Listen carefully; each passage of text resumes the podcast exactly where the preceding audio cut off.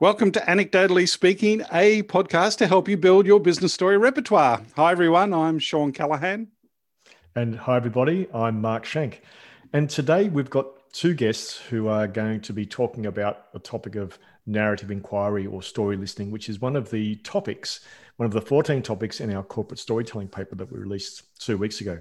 And uh, I've got the pleasure of intro- introducing Tracy and Bernard Swanepoel, who are based in Johannesburg in South Africa.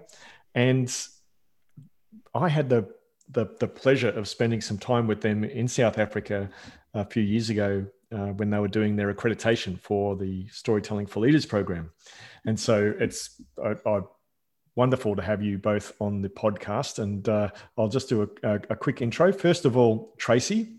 So Tracy is the founder of Thinkspiration, which is a specialized, a specialist consultancy helping leaders focus on on strategy and, and getting strategy understood. Tracy is the author of The Leadership Riptide and How to Escape It, uh, which was selected by the South African Board of People Practices as one of their top five leadership books. And uh, I've read it, it's fantastic. It was one of those books that uh, all the way through I learned stuff. Uh, there wasn't just like one or two chapters of interesting things. Um, that was a fantastic read. And Tracy's now writing a second book. And Bernard is the founder of Thinkspiration, or sorry, the, the uh, one of the partners in Thinkspiration, and has had a long and and uh, celebrated career. Uh, he was CEO of Harmony Gold. He's a business a business owner. He is director of numerous mining operations uh, across the world South Africa, Zimbabwe, Canada. He's on the board of a number of companies, uh, the chair of uh, two online conferences, one of them which is the Joburg Indaba. Did I get that right, uh, Bernard? Anyway, that basically Tracy and Bernard, they're your average underachievers. So looking forward to them joining us on the podcast today. So yeah, welcome, welcome guys. It's great, great to have you on the show. It's uh, really, I'm looking forward to this conversation. Yeah, most definitely.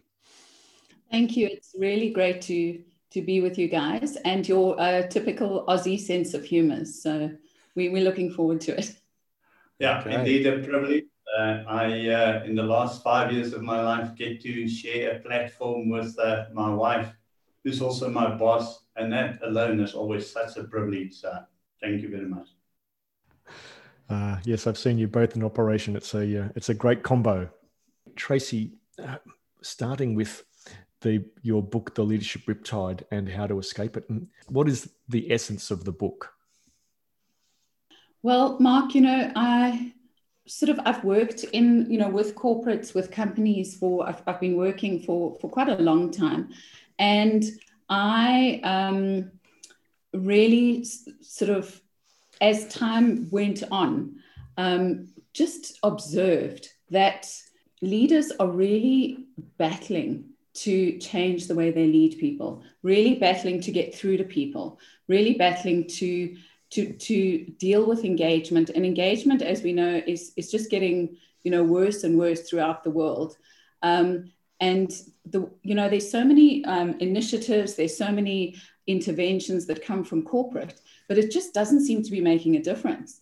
So when i um, in fact it, what really sort of triggered it was we were doing a intervention um, with a, a, the coal mining division of a, a large multinational conglomerate.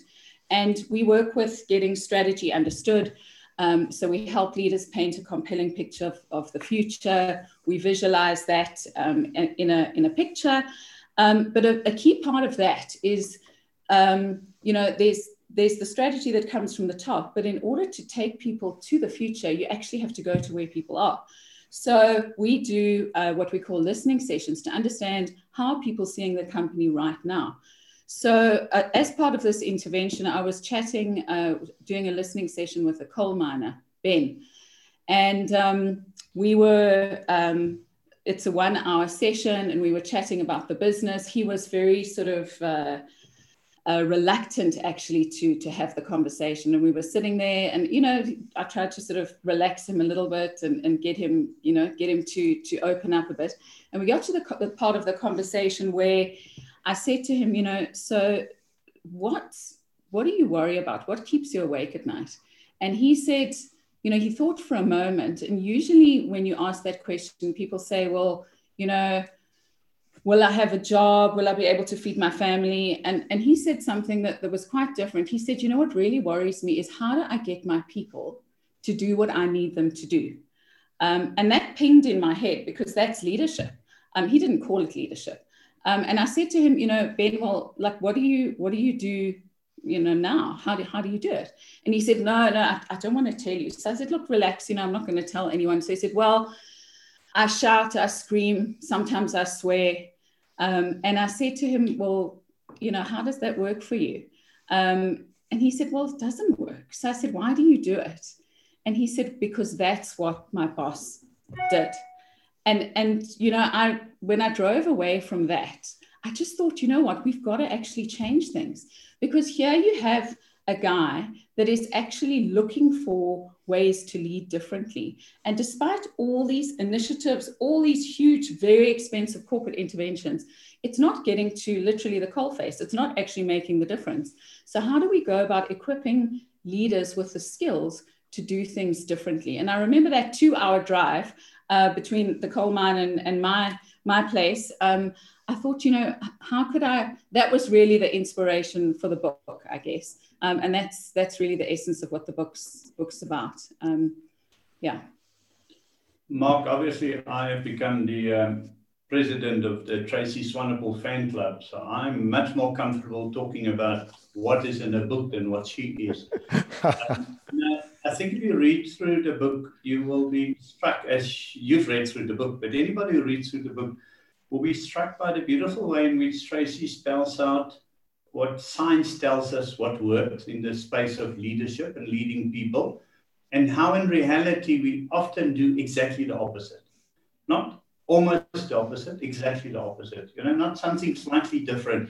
So when you talk about, you know, what gets people uh, excited, what motivates people, you know, what makes people want to work, if you go to the typical corporate environment, we do the opposite. Um, and that is really the profound challenge that she lays out in that book is how do we empower people? Because as leaders, we're caught up in a riptide. Now, we all know anybody who lives near a coast is in a riptide, you need to swim differently. You can't just try and beat the riptide. And that is really why I think what she has introduced into this conversation of leadership is so profound. Okay, so the riptide uh, the inexperienced person tries to swim against it and they swim really, really hard and they make no progress. In fact, often they end up going backwards. Mm. And that's the metaphor, is it? That leaders, we're putting leaders in the position where they're just swimming so hard um, and they just got to change. Instead of swimming into it, they have to swim across it or even with it. Yeah. Exactly. Yeah. Yeah. I remember that how that book was titled Yes, I thought that somehow I thought that was going to come up in this conversation. There was some um, red. There was some red wine involved. No, there was, no, it was, it was coffee. It was bacon and eggs. So um, I remember um, at the time that Mark came to visit us um, for our accreditation, I had just finished. Um, my book was sort of at the proofreading stage, but it still didn't have a title. And you know, it's really hard. You kind of, it's really hard to sort of do that, to just sort of say what it is. And we were chatting about it in the kitchen over breakfast, I remember. Um, and I have to say, uh, Mr. Schenk was the genius that came up with the, with the leadership riptide. So, Mark, I hope you're planning a, a trip to South Africa in the near future for the new book's title. Looking forward to that. Oh, well, there's a vaccine in the, in the offing, so that could be on the cards. Yeah. I think you should keep to the coastal sort of metaphors, and maybe it's running over the sand dunes, or uh, perhaps oh. uh, wading through the mangroves. Uh, what else? I, like it. I mean, I, I mean, you, have got a plethora of possibilities there, don't you? Yeah. You're holding yeah. your breath. yeah. You know, you know, it's interesting about the title because people, the sort of the, the question that they ask is like, what is this? What are you talking about? You know, what does a riptide have to do with leadership? Um, and it's actually quite a nice way of, of saying, well, that's essentially, you know, when you're caught in a riptide, as Bernard explained, you swim and swim and swim, you don't get anywhere. We, sorry, we're doing the same in terms of leadership. We have all these interventions, all this money, and we're getting no closer to the shoreline of an engaged, motivated, productive workforce. Mm. So, so it's a nice, it, it really was a stroke of genius. Mark, thank you. One, one of my very few. So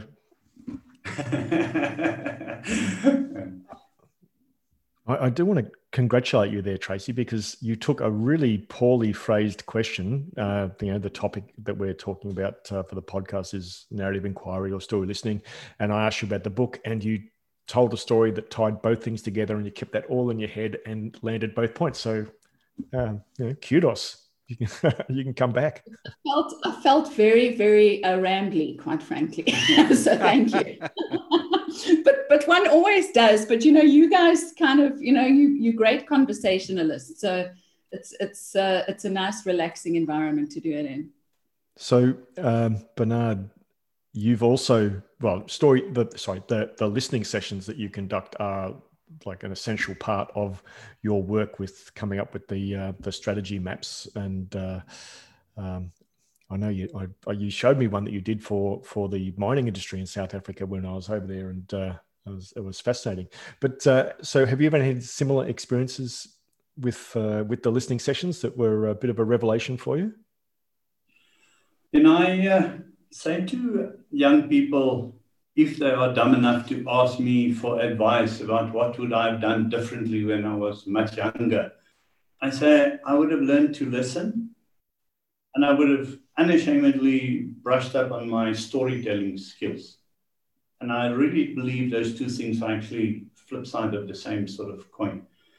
Because I mean, as you teach, I mean, you know, story is the shortest distance between two people and so uh, in the heydays of my corporate career, we were in a very acquisitive uh, stage of, of, of uh, corporate strategy. We were buying uh, other companies uh, that uh, owned gold mines. I was in the gold mining industry, originally in South Africa, later Australia, Canada, and Papua New Guinea. Um, and when we do an acquisition in the South African context, one of your key stakeholders is organized labor unions, very strong union movements in South Africa. We did an acquisition, everybody loved it, and yet we got stuck with a regional union leader. Let's call him Sipho for purposes of this uh, story. And Sipho was just not buying into this, excuse the fact. He was not seeing any benefits. He was just making my life hell. Um, and uh, you know, I tried and I sent much smarter people than me to engage with him, and his national leadership was supportive, and the politicians were supportive, but not Sipho. And so, on Tracy's advice, I actually one uh, uh, day phoned him and I said, We need to talk. I didn't say I'm coming to listen because hey, I'm the CEO of a big mining company. I'm coming to talk, I'm not coming to listen. Um, of course, Tracy reprogrammed me, recalibrated me and I drove about uh, two and a half hours through one Saturday um, morning, the only time this uh, person had to see me, all the way through to his offices uh, in, uh, in, in, another province in Africa. And we sat down, and it wasn't going well. And he was ranting and raving, and he was making demands, and it took way over an hour. He gave me one hour. He's a busy man, and you know, messing about in his life. He gave me one hour, and well past an hour, he sort of seemed to run a little bit out of steam. And I was there to listen. So I prompted, but tried to really understand what exactly was it that so upset this man that he could not get his mind around what we were trying to do. And then for some reason, he changed tack. And I could see it. I could see it in his posture. And he started to share with me a personal story the story of how a previous mine we bought nearby, soon after we acquired it, there was an incident, a mine accident, and his brother died in that. Now, rationally, I can tell you it had nothing to do with me. It wasn't us. It probably would have happened. We had one of the best safety records in the industry. And when we take over an operation, the mine runs safer. That's the fact. His perception was soon after we took over a mine, somebody near and dear to him lost their lives. Now, from that point on, we had a different relationship. I listened, I got his story, the distance between us shortened, and it wasn't all honky dory after that, but we connected at a personal level and we could actually continue to collaborate and build a company together. Now, why don't we listen? That clearly is when we connect with another human being, when suddenly we are not Democrats and Republicans, we are Americans. Thank God we are not. But just to make the point. yeah, the um, I reckon it's so interesting that whole idea of you know listening dissipates anger. Um, I mm. remember when I worked in um, in Canberra, actually, is where Mark is heading off to Canberra soon um, to live, and and I was working in Canberra, and I worked for a, a software company called Sybase, and Sybase had arrived in Canberra, set up shop, and did a lot of good business, and then it must have fell on hard times because it disappeared out of Canberra. Uh, and I was there when it was coming back in. So there was this period where to the customers, it felt like we had abandoned them, right? And so myself and my boss at the time, Walt Hoyer, uh, and dear friend, he, he, used to be my basketball coach as well as a kid. But anyway, we went around to all of the uh, customers, and Walt just said, Shawn, we're just going to have to take it. We're just going to have to sit and listen. And we did mm. it, and they tore strips off us. Mm. You know, like, like I said, but then they run out of steam, and then mm. you get back onto an even keel, and off you go again. You got it's almost like you you wipe the slate clean in some ways by mm. listening. It's it's mm. quite quite amazing. Yeah, yeah. I, I, remember a, a, listening session I had with in another business, um, a, a, plant uh, business, and the, you know tensions were very high, things were very rough, and this guy that I was having the session with, his name was Johan. He actually was he like banged the table. He was so upset and so you know i mean i've had listening sessions where people actually you know are get to like tears of frustration. Um, so you know and and i've i've realized that you kind of just let that moment go because i've sometimes suggested well you know maybe you need to sort of chat with the you know resolve this. And they're like no i feel fine now you know after you know i don't feel so fine but they feel fine. But it's actually incredible what insights you get, and also how people feel after having had that opportunity, I guess, to, to have their voice heard. And what happened with Johan? That's how we fall in mm-hmm. love. I mean, go back to the last time you fell in love. I mean, in my case, it's only 19 years ago, but you listen. You can't, I mean, hear enough about what comes out of the lips of the other person. I mean, just go to those early days and those sort of stage when you know the other person is the important one and you want to learn about them and you want to know them better. Even as men, we shut up and we listen. And then in the corporate world, this is not what we do. Right? We put on a jacket, a blazer, a title, and we tell. It doesn't work at home, so why do we do it at work? I mean, and I know we don't want our workers to fall in love with us, but leadership is about taking people on a journey now, how can you take anybody on a journey if you don't go and join them where they are? I mean, this is not philosophy. This is. Influence one-on-one. Yes, paint a beautiful uh, picture of the future. Yes, give hope. Yes, excite people about the journey. And then bother to go and find out exactly where they are. The current situation, their circumstances, mm. that can only be done um, through listening. So any culture change plan which doesn't start with story listening is doomed to fail, in my opinion. Yeah, it's, um, I do have a question for you, Tracy, just on, you know, because you mentioned at the beginning, um, sort of the, you know, sort of cre- helping people create a picture of the future, right? Mm-hmm. You know, mm-hmm. with your strategy work, and and I've been chatting to some story practitioners about this topic of how do you do it, and and um, and I'm interested in how does it work with a, a, story listening approach and you know getting that insight into the future. I mean, what sort of things do you do to to make that happen? So one of the things that we do um, is we we create a visual, what we call it a visual strategy map or a visual story map, um, which is probably about 80% the journey to the future. We use an analogy or a metaphor that's relevant to that particular audience.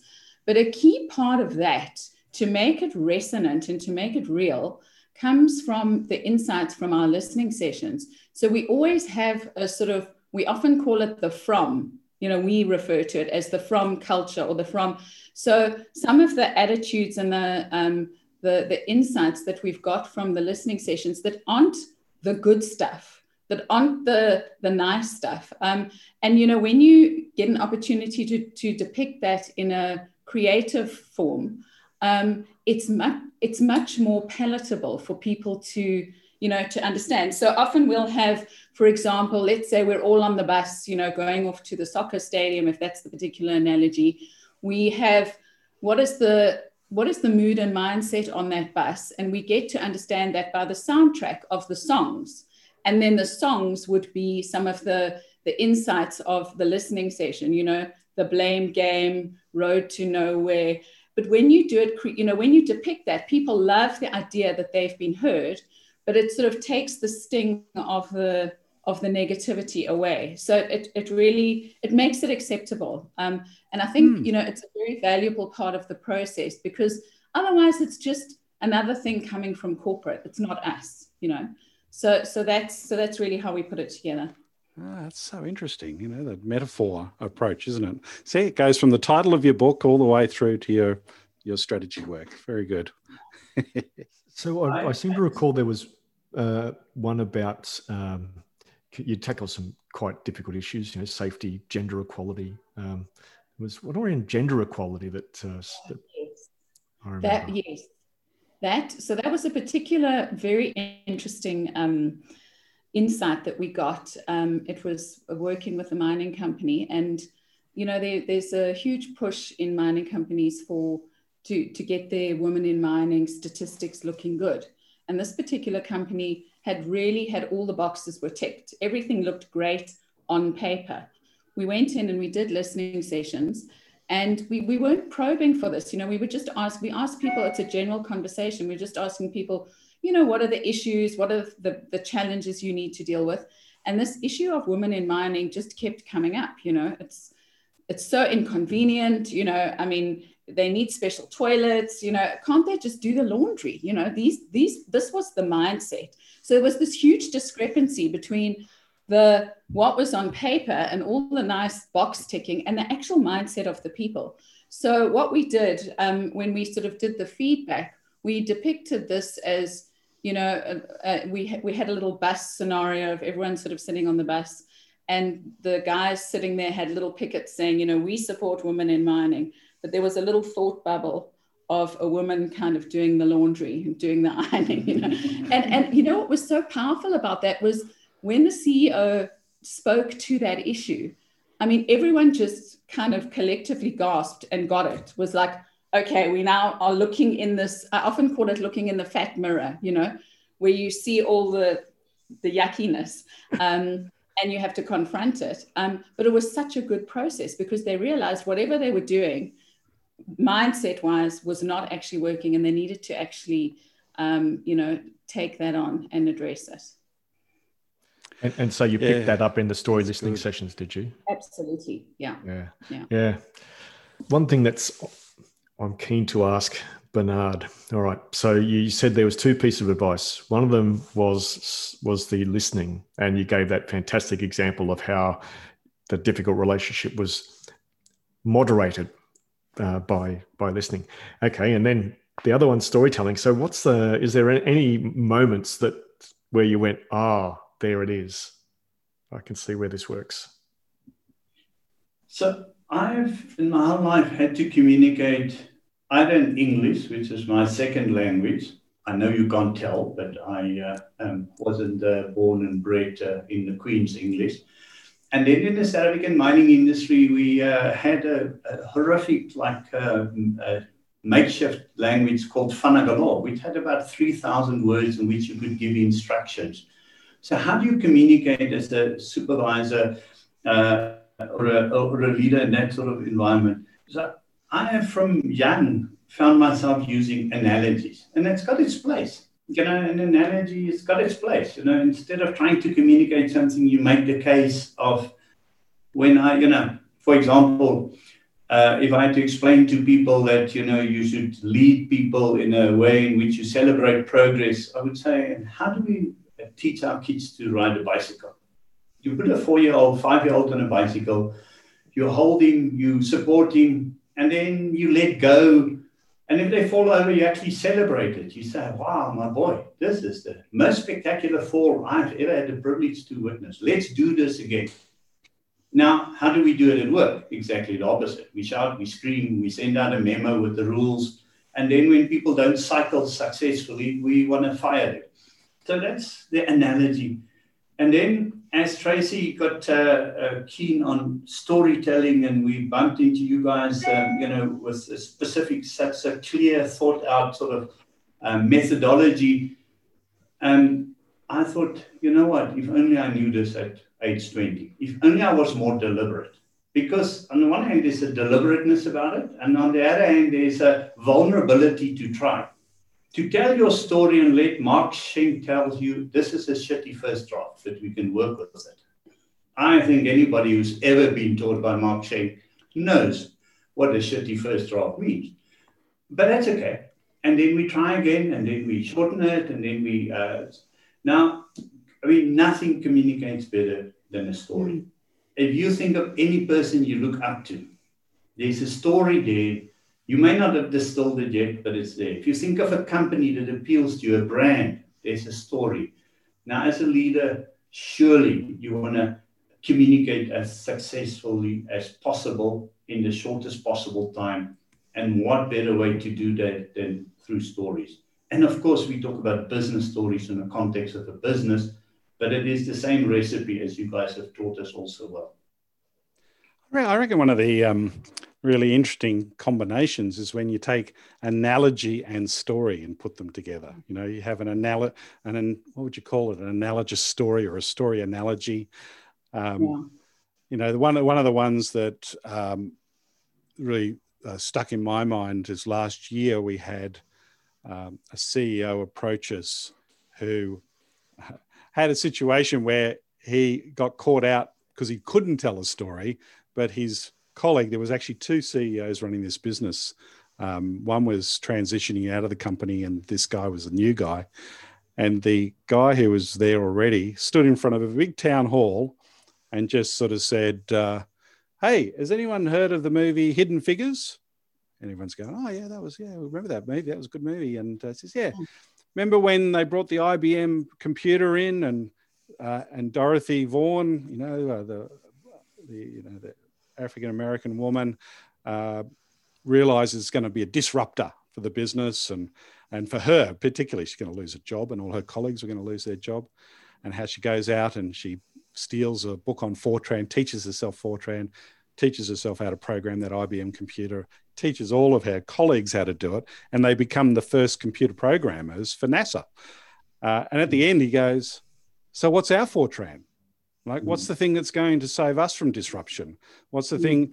And it just, it just took off. The whole thing just took off. Whereas the other CEO got up there and did this presentation just full of graphs and, you know, like, mm. here's our utilization yeah. rate and here's our, you know, sort of uh, revenue uh, year on year and year on year profit. And, and of course, the first CEO got all this feedback, all this, you know, people going, Hey, we worked out how to, you know, we think our Fortran is this. and we got the team together and our Fortran is going to be this. And, and the other guy got nothing. And, and so I love this idea of, you know, the combination of, you know, story and analogy. Um, mm. Yeah, I mean, you must see that in your work, you know, so it's so rich in analogy it's I tell you, it's such a you know it's a it's a real secret ingredient because I think analogies are shortcuts exactly like that. You know, you know how you have you know algorithms process a lot of data and they tell you something. Analogies for me do the same. You know, like what is our Fortran? That's like a little, it's a little code, and it gets yeah. people. I mean. Um, when we were at Harmony, we had a um, little analogy that we used the cost marathon because it was all about you know keeping costs under control. And the idea was, you know, you can't just do it once. It's a marathon. So you've got it, you know, so you can just use it, people get it, and you can build on it. Um, the other thing I think that's so powerful about analogies is they, because they are outside of ourselves, there's some way in which they work that they they are not um, confrontational. Mm. So it's people, everyone can identify with it, mm. get behind it, understand it.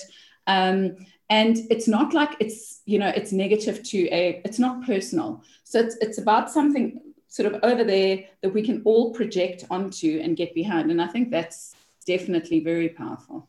I always call it a great equalizer in the corporate world especially if it's completely different cultures. You find the right analogy we can all relate. Often it's a yeah. sports analogy it doesn't have to be there tracy's done some amazing analogies of space journeys you know etc and suddenly I don't have an advantage because I did an MBA. It doesn't give me this corporate speak that puts you at a disadvantage. Uh, you know, yeah. we, we, equalize the conversation. Yeah. Therefore, we are real human beings. Therefore, we connect. Therefore, we listen better to each other's stories. It is such a powerful tool. And the visual component of it is important. And I want to say to people who, who think of this visual thing, this is not like the storyboard you have seen from consultants, computer generated. This is a deep insight built into an analogy that works site specific, company specific. And then every single, I mean, I've had 40,000 people in an organization speaking to an analogy like they all own it. Now, that I think is what we are pursuing here. Yeah, love it. Love the equalizer idea. Now, I'm going to ask for a favor. Um, when I was there with you running that first Storytelling for Leaders program, one of the participants told what is possibly the best connection story I've ever heard. And I didn't make any notes, which is bad. You know, like that's a, obviously a no-no. But can you, um, can, can either of you remind me of it? You know which one it was. Fifty cents, I think. I'm giving that over to my husband to remind no, you. Richard, it was Richard. I'm trying to Richard, that's right. Yeah. Richard. So Richard, it's his real name, but we won't go beyond that. One of the wisest people I know. Later in life, when I went on and did other things, there was always a phone call back to Richard to come and join me, to come and assist me. And he was in this uh, in this uh, space of uh, of interacting with unions, um, which in South Africa still often was you know, white management, senior executive management having to interact with black unions. And Richard was relating the story uh, of how he was growing up on a mine. His uh, dad was the chief medical officer, and so they had a, a house on the mine property. And on Saturdays, one of the mine workers would come and uh, work in the garden, um, you know, for extra income.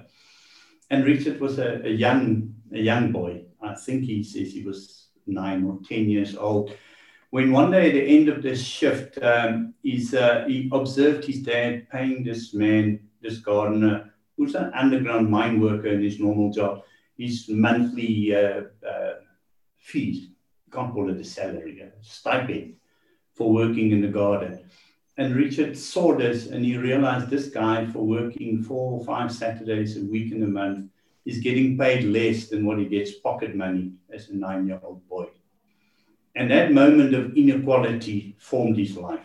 He later got arrested by the apartheid government as a, uh, as a student leader at one of the liberal campuses. He was detained, you know, uh, for a few days. His family worried that he wasn't alive. He had a, an amazing life informed by a moment in time when he, as a young boy, observed something and from that point on could not stand inequality. Mark, I'm not even sure that was the story you were after, but that, that is, is the, that's the one. Yep, nailed it. Yeah, that's lovely. It gives me tingles that one, so uh, that's that's always a good sign. Um, the the other thing I wanted to ask you both of you uh, was also about graphics, right? Because I know that you guys are fantastic at illustrating your work and and your strategies and things like that. And I know for me, the the one I've used it a few different times in, in different types of projects, but actually, one of the ones was a mining related project where uh, a friend of mine, uh, who's a cartoonist, Jock Macneish, great name, uh, Jock uh, was doing some work in Western Australia for a mine, and he collected sort of like some of the real key safety stories that were um, instrumental in how they viewed safety from a positive perspective, right? And he had this brilliant idea, and he he created these cartoons, really big posters that they put in, you know, like the the shared areas of the mine, mm-hmm. and um, and you'd have speech bubbles, but the speech bubbles were left blank, mm-hmm. right? And it kind of got people. You either knew the story, so you just saw it and you you more or less quickly word in your head. But for the new people, they'd look at it and go, Bernard, what's what's this? Oh, yeah, well, you know, 12 months ago, and they would tell the, the story, which explained it was like a trigger for stories. Brilliant. brilliant. But I mean, you must have found some really interesting things on how you do your illustrations and what works and what doesn't work. I'd love to love to get your uh, take on that. I think I just love that idea. That idea is being stolen as we speak. good, no, good. You know, no, Shawn. You know what we find in with our maps is, um, and and we always say this. The the one part of it is to conceptualize all this all this stuff, all this corporate stuff, the strategy, the reason for the decisions. I always think of it as like the plot of a movie it's the reason why certain things have happened. You have to conceptualize that into the analogy and it needs to make sense. And you do the beautiful picture and it's a lovely, we love it and it's great. But that is 20% of it. The 80% comes in the conversation. So we train leaders to then have a conversation around that picture. And that's where the magic actually happens for a couple of reasons. And I think one is, is absolutely related to your, um, to your blank speech bubble, is that you ask people, so, so this person or this little, in the graphic, the speech bubble says this, but do you agree with that? What would you put in there? Can anyone tell us about a time when you felt like that? So, what we add to the analogy is the power of storytelling and then train leaders to actually elicit those stories. So we say to leaders, so Mr. Leader, you've got to where you are by speaking, but actually, this process is the opposite. You need to actually get your people to speak because that's how internalization happens. So it's training those leaders to facilitate the stories, to listen for the stories, um, and to actually gather the stories around the picture. And I think that that makes it richer. And, and I have to say, it's all credit to your process because before we met you guys, our, our whole focus used to be on the visual. And now we have actually realized that it's so much more than that. Um, when you combine it with, with oral storytelling, getting people to have conversations. So, I mean, if a good picture is as good as a thousand words, I would argue that a good visual analogy, which has been, uh, uh, which the people in an organization have, have, have, really had an opportunity to engage with, to find themselves in it, to see their unique contribution. I mean, suddenly a, a visual analogy could be like a million personal stories. And that's when people belong there. So mm. when my story is part of the big story. Hmm. I'm not just a number. I'm not the voter who didn't get counted or, you know, I mean, I am, I am it. I am the story. I'm part of it. And it works like a charm. It really works so well. Well, that has been a fantastic conversation. Now, we cut our teeth uh, in the story world on the story listing side of it, uh, where, in fact, Shawn and I initially we didn't do storytelling because we we could see that there was huge potential for story to be misused and it's been misused throughout history. But our clients really wanted it, so uh, we we kind of added that to our repertoire. Uh, but yeah, we one of the things that uh, that we think has really helped us is that we started with listening. Mm. Yeah, that's right, and and you know, I'm starting to come to this uh, viewpoint that you probably learn as much about storytelling. Well, let me let's rewind. I, I think if you want to be a good writer, you need to be a good reader, right? Exactly. And so to be a good storyteller, you need to be a good story listener.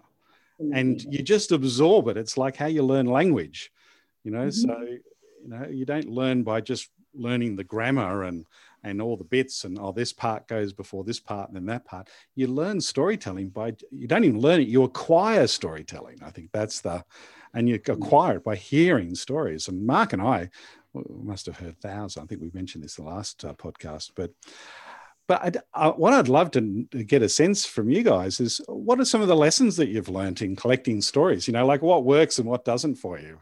Have you um, have you formed some? You must have formed some really uh, interesting perspectives on that.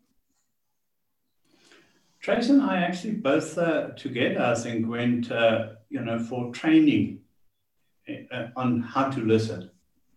She humored me because obviously all women think they listen and they think men don't listen.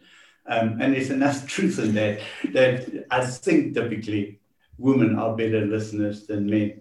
Um, but I think, again, I think one should firstly be very deliberate about it. You should have the intention to listen, even if the other person isn't in the same frame of mind yet, you know.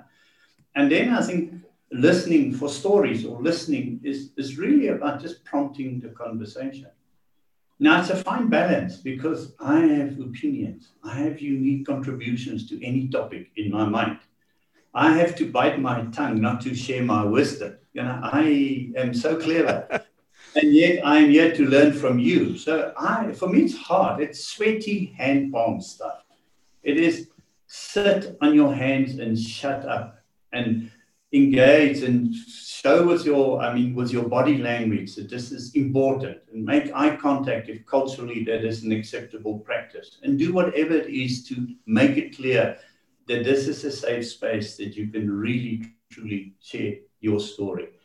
And very few people have been through a storytelling course. So there's some messy stories. They're all over the place. They haven't distilled them. They haven't gone through the shitty first draft to a second draft to a better draft.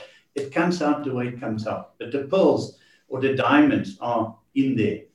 And so I must say, for me, it is really as simple as get it in your diary, actually diarize listening sessions, go out and listen, and then reflect on it. And sometimes, as I say, the, the real diamond was hidden. You need to work through it a mm. bit to get the, the deep story.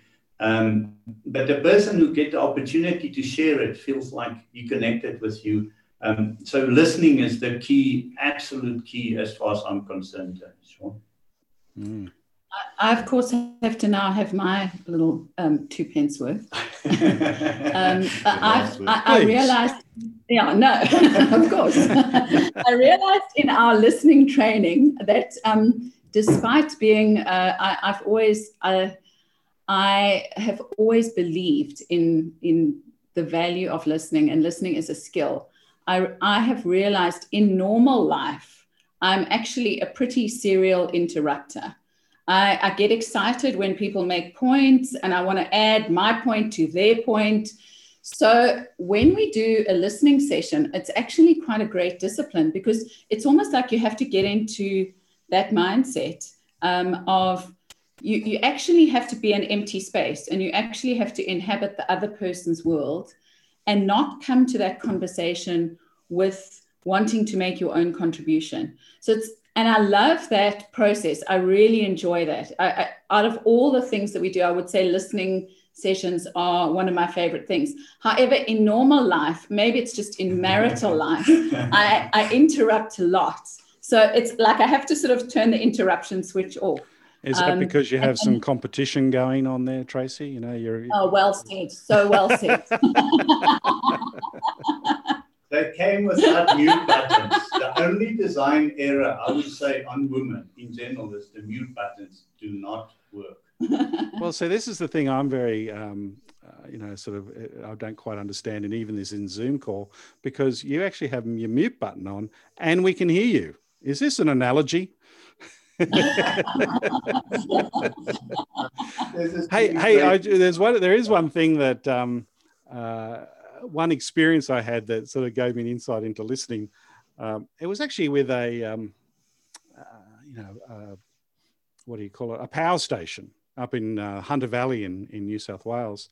And I was going around to all the teams, talk to the leaders about um, how they work, their, how they operate their teams. And this one guy, he'd become a new team leader and he arrived with his team and they of course they have a bit of a briefing session in the mornings.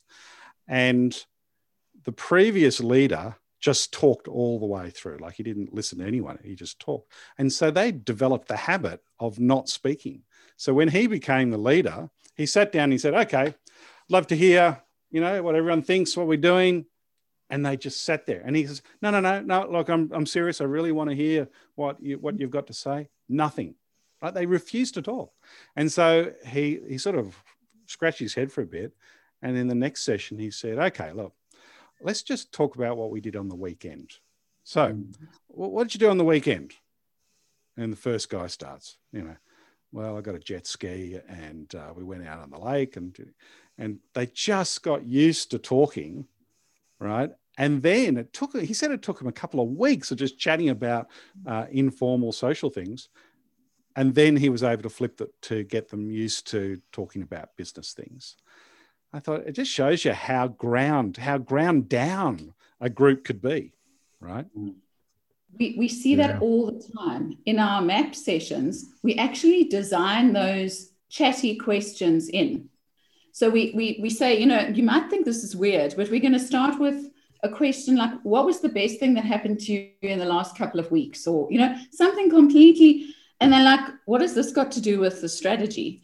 And we actually need to do that because it encourages exactly as in your in your story, it encourages people to actually know that they have permission to speak because yeah. that that isn't there. That isn't there. Any last any last thoughts, comments before we wrap it up? I've been busy trying to listen but I have a thought.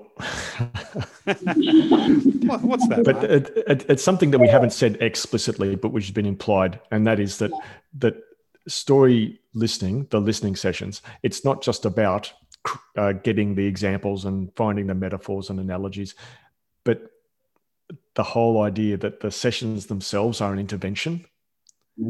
Indeed. Good point. Indeed. It is amazingly respectful and it always gets received that way. If you mm. listen to somebody, they feel seen and they feel heard, they feel respected, and it uh, results in connection. Now, in business and in uh, leadership, how could you not want to pursue that? Yes, of course, you can abuse it from there on, but that's on you. That's not what happens in the listening. In the listening, is you demonstrate respect and you connect. Well, yeah, very, very much so. I, I always think that's the first step to engagement in the process. People really, really enjoy them and, and they feel part of it. Well, I'm going to finish up just by saying thanks everyone for listening to Anecdotally Speaking. It's great to have you along. And yeah, tune in next week for another episode of How to Put Your Stories to Work. Bye for now.